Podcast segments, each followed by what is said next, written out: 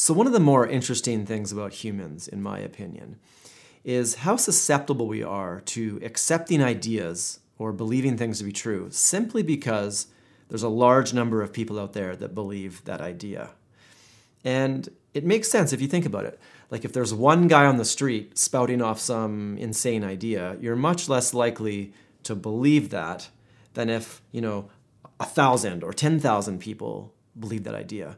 And if there was a thousand people out there that you trust in other areas, then you're even more likely to just take everybody's word for that idea. So the funny thing about this is that, you know, culture kind of works like this. Culture, what is it? It's like this group of people all kind of living in a place, moving in a direction together loosely. You know, people might be bickering amongst the group, but in general, the majority seem to support these ideas, and then we call them cultural norms. And so sometimes, you know, when cultural norms are up for debate, there might be multiple ways of doing things. People disagree. People, you know, are talking about maybe the best way to do it. And this might even become political in a way. You've got different political parties representing different ideas. But on the other hand, you might have other cultural norms that are almost universally accepted and universally enforced. There might be a few people out on the fringe kind of trying to, you know, push back against these cultural norms but in general, people support these ideas. So if this goes far enough, a cultural norm isn't even really viewed as a norm anymore. It's not viewed as an optional thing. It's almost viewed as something that's just innately built into us humans. And a lot of religious norms are like this. They're not up for debate. It's basically handed to a religious person, you know, the way human beings are or the way the world came about. And it's just kind of expected at that point that you take that as truth. So when this type of thing happens, these types of people will look at people who aren't following the norms almost as dangerous. You know, they're not supporting the status quo and therefore are dangerous to themselves, dangerous to others, and damaging to culture in general. So, one thing that I've just been thinking a lot about lately is relationships in this context and all the cultural norms that are associated with relationships. And of course, depending on where you live, relationships will change and the cultural norms will change from place to place. I live in Canada, so, you know, Canada, United States, general Western culture, it's sort of um, kind of universal in this area of relationships. So, in many things, we have multiple options in culture and we're able to freely choose. Sort of like going to a restaurant, they give you a menu and you can choose what you want to eat. In the area of relationships, though, and what I've been realizing is that it's like a menu with a single item on it. If you want to be accepted by culture, if you want to be treated as healthy and in control and not dangerous and damaging, you really are sort of forced into this one way of looking at relationships. So, if we had to put a name on this type of relationship that's prevalent in our culture, it would be something like monogamous, cohabitating romantic relationships. So, not too long ago, I came upon this other word, uh, the relationship escalator. Maybe it's something you've heard about. Um, it's often used by people who seem to be trying to get off the escalator. And so I wanted to learn more about this, so I've, I've been reading about it. And there's a book I, uh, I was reading called Stepping Off the Relationship Escalator. So, in general, what is the relationship escalator? It's basically just describing the obvious steps that culture expects you to take in the process of building a relationship. You know, this goes all the way from first meeting a person and like flirting, all the way to living the rest of your life with them and eventually till death do you part. And the reality is, it's actually an amazing analogy, this escalator, because it's, it's not a staircase, it is an escalator, because you're always expected to keep moving up. And when you're on one step of the escalator, there's always another step to get to. And once you get to that step, you never move backwards. You can't really get off the escalator without breaking up the relationship.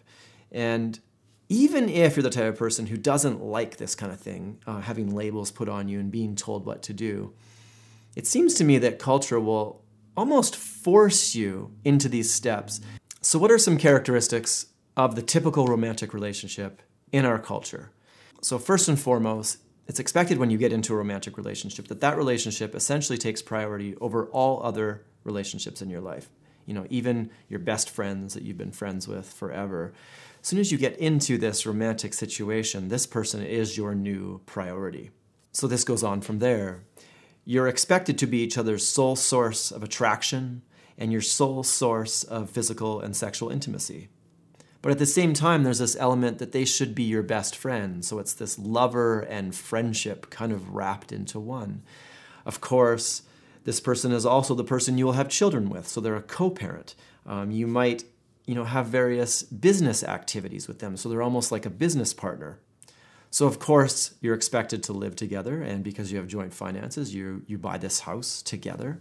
So they're almost like a roommate and a co-property manager as well. And then a lot of your recreational time in your life or you're traveling, it's almost like this person becomes a travel buddy and, you know, maybe a sports buddy. Basically, your whole life essentially is expected to be wrapped around and organized around this romantic relationship.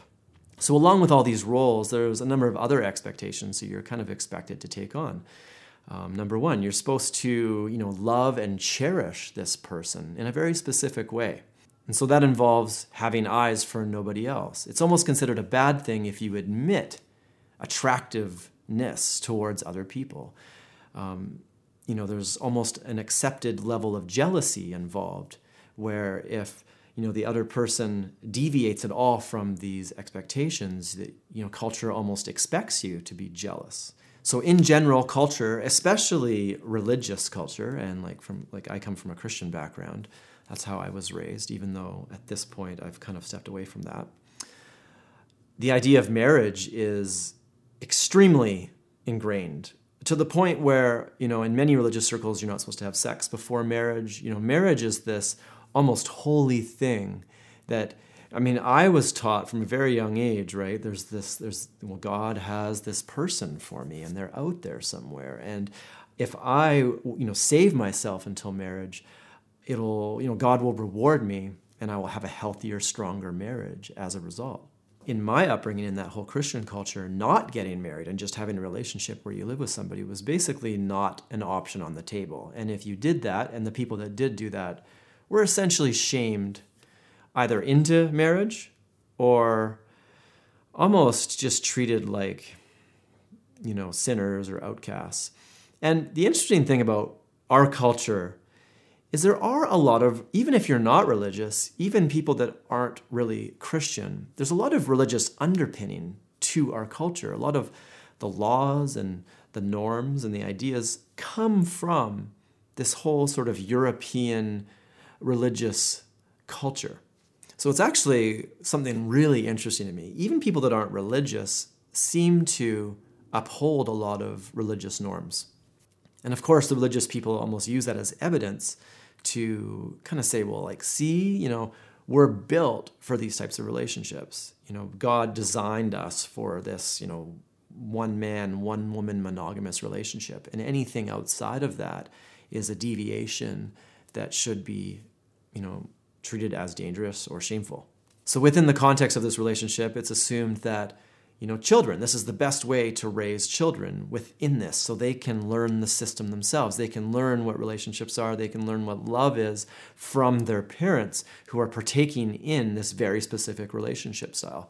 So it's kind of the way that the relationship style is passed on to new generations so as part of this relationship system it's assumed that these relationships last for a long time or forever essentially i've never been to a wedding before where they say well, we'll try this out for five or 10 years and then maybe we'll reevaluate and see how it's working out.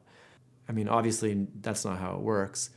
In general, that till death do us part is part of the vows, and most people have the intention to try to make this relationship work until the end. Of course, you know, more than half of relationships don't actually make it to the end.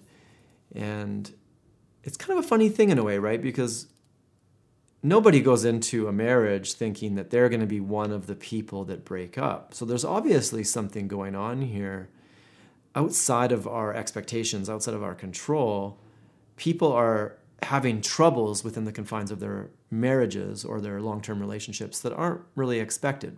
So after you are married and you inevitably grow and change throughout your life, you're essentially expected to grow and change together and essentially tolerate each other until the end. You know, this is a really funny thing in a way because I don't know if it's possible really to predict how you might change or how your values might change or how you might change your beliefs. And if a relationship is sort of formed around a certain belief, value, or just a similarity that eventually goes away, know, that can be really hard in a relationship. And it's something that you can't really predict or see. So, de- despite this, and despite the fact that you know more than half of marriages fail in the end, you know we all go into it with this expectation that it will last and that we are not going to be one of those 50% that actually you know, does call it quits. So the reason why it's an escalator and not a staircase is there's always this forward momentum. You're always moving up the staircase. For example, you first meet somebody.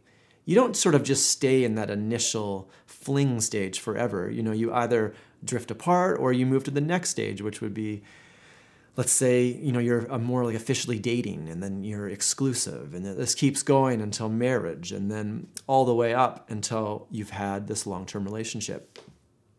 At any stage in the process it's always expected that you keep moving. You never see anybody moving backwards on the escalator. Um, if you do see somebody attempting that usually that means they're probably going to break up or it's expected to break up um, for example, if somebody is engaged to be married, that would be you know moving up a step on the escalator, and it's kind of the expected step. Let's say you've been together for three or four or five years or whatever. People start to ask you, you know, like, when are you getting married? Are, are you guys gonna get married? Um, you know, when I was young and I got married, we'd been dating for about three years, and it just even though I was so young, when I think back, like, you know, 22 basically knew nothing at 22. It's shocking that people allowed me to actually get married at that age. I look back at it and I remember actually this one thing my dad said. I don't want to pick on my dad because he's just another victim of this whole system, all these norms that are forced on us. Um, and he was just doing the best he could at, at the time. But I remember him saying, Well, there comes a time where you either break up or you get married. And that right there is a perfect embodiment of the escalator. You keep moving up or you get off the escalator. There is no way to just stay at one step and have everybody be okay with you. So I saw this perfect example from Dexter. The other day I've been watching a little bit of Dexter. And so Deb and Quinn, they're two characters in the show. They're dating and even living together. They were clearly at a certain step on the relationship escalator. They were dating slash living together. And Quinn clearly wants to, you know, move forward to the next step, which is marriage and moving into an engagement. And you're engaged for a time and then you get married. But Deb didn't really want to do that. She, was happy with where they were and almost would just have stayed in that current situation, in that step. But it's funny, you can tell just from the writing, Quinn, that's expected that you're not allowed to do that. You're not allowed to stay at that step. You either progress or you break up. So in this case, um, we ended up breaking up. Perfect example. So I'm going to run through the steps of the escalator really quick. And the reason why I'm going to do it is you'll notice that this almost perfectly describes the typical relationship in our culture. And sure, there's a few deviations here and there, but in general, you know, this is these are the steps you're pretty much expected to follow. So, number 1, which would be making contact. Maybe you meet, there's a bit of flirting, there's some like some kind of social encounter. It's quite casual. And, you know, in certain situations or certain types of cultures there might be some like hooking up or like making out, just some some casual encounters. Um, in the Christian culture that I grew up in, you know, maybe not so much of that. So step two is initiation of the relationship. So there might be, you know, some more romantic gestures, some courting going on. So now there's some emotional investment that starts to happen and like this feeling of falling in love from both parties. so there might be some sexual contact at this point, you know, unless somebody is sort of in one of those strict religious systems where the sexual contact is expected to wait until a later step in the escalator. So, step three is interesting. It's basically where you claim and define the relationship. It's like a claiming of the other person. So, there's a mutual declaration of love, and now you present yourself as a couple in public.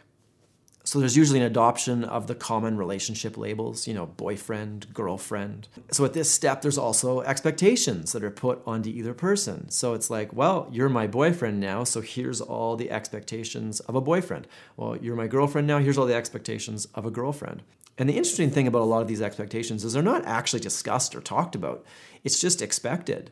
They're almost like miniature covert contracts people will expect this person to behave like a boyfriend when there's really been no discussion to you know say what a boyfriend is in their definition. And to me this is part of the problem. These things aren't created by people to meet their lives to meet their their own you know ideas or their own values or what they want. It's just adopted. So along with this step people often become exclusive and that monogamy part of it you know starts the dating apps get deleted off the phone. Um, all those other potential girlfriends and boyfriends, they sort of go no contact on those, or they're just friends. So once all this is sort of secured, it's assumed at this point that until you leave the relationship, until you explicitly leave, you are in the relationship indefinitely. Step four might be establishment. So in the last step, it kind of claimed and defined the person. And now in the establishment phase, it's sort of like adapting to this new life. You know, you've got this new person in your life, you know, creating new routines and patterns around this relationship. You know, there's expectations of continually spending time to, with each other. So you're, you know, continually rearranging your life around these schedules in order to make time for each other. Number five is commitment, which is sort of approaching that, you know, engagement phase in a way. It's basically securing your long term future with this person and discussing that aspect of the future. At this point, there's almost this like accountability for each other and your whereabouts at all times. You know, it's not like you're leaving for a week and you don't tell the other person where you're going. Um, you are at that point seen as a couple and you're expected to kind of behave that way. Um, everything you do is sort of discussed and planned together. Part of this is there's expectations around meeting each other's families and sort of declaring yourselves as a long term couple to the family. So, number six is emerging. And I think this can come in multiple ways. Um, traditionally speaking, people get married, you know, a, a merging of finances, you move in together, you buy a house together, you agree to almost some legal definitions of what you mean to each other and you at this point often get the government involved in defining your relationship. And culture and government you know rewards you for this and you get certain tax breaks and write-offs and there's all kinds of cultural benefits towards these types of couples. So in a way you know you're almost celebrated for taking this step so let's say at this point you don't really have the best relationship. Let's say there's some emotional abuse in this relationship. Let's say you're just really not compatible for each other. But for let's say you're stuck in a trauma bond, or the, one person has a personality disorder, one person's codependent. Anyway, there's all kinds of reasons why this relationship may not be that great. The point is, is that culture celebrates you and rewards you for this relationship, kind of no matter if the relationship actually is healthy. So, number seven is kind of the conclusion, and it is that you are married and is expected to stay this way until death in most cases. If you leave a relationship after the conclusion phase, you will likely have all kinds of problems. You'll have to get divorced. You'll have a tremendous amount of cultural shaming. You will lose friends. It's made very clear to you at that point that that is not what you're supposed to do. So, as a person who has gone through a separation and a divorce, I can really attest to that. Um, it's amazing the kind of shame you receive when you go through this, even from people that you thought were your friends. People will completely turn on you simply for leaving a relationship that really has nothing to do with them. The most perplexing thing to me about the relationship escalator and the way culture treats it is even if you don't want to be on it, people will still push these norms onto you. Like, let's say you get married and I'm a man. Naturally, my female friends that I'm really close with will start to distance themselves from me naturally, sort of against my will. It's just part of the you know, the image of being a man in a marriage. You don't have these close female friends. That's assuming you're heterosexual. Um, if you're gay, then people seem to sort of rewrite these rules in different ways, and now you're allowed to do other things. People, even if you don't really want to be seen as a couple, people will still view you as a couple, and they will start to refer to you as a couple. Couple, they will say Bob and Sally, and if Bob starts to do things that kind of go against the cultural norms of the relationship, he could be, you know, talked poorly about behind his back, or let's say Sally isn't kind of living up to the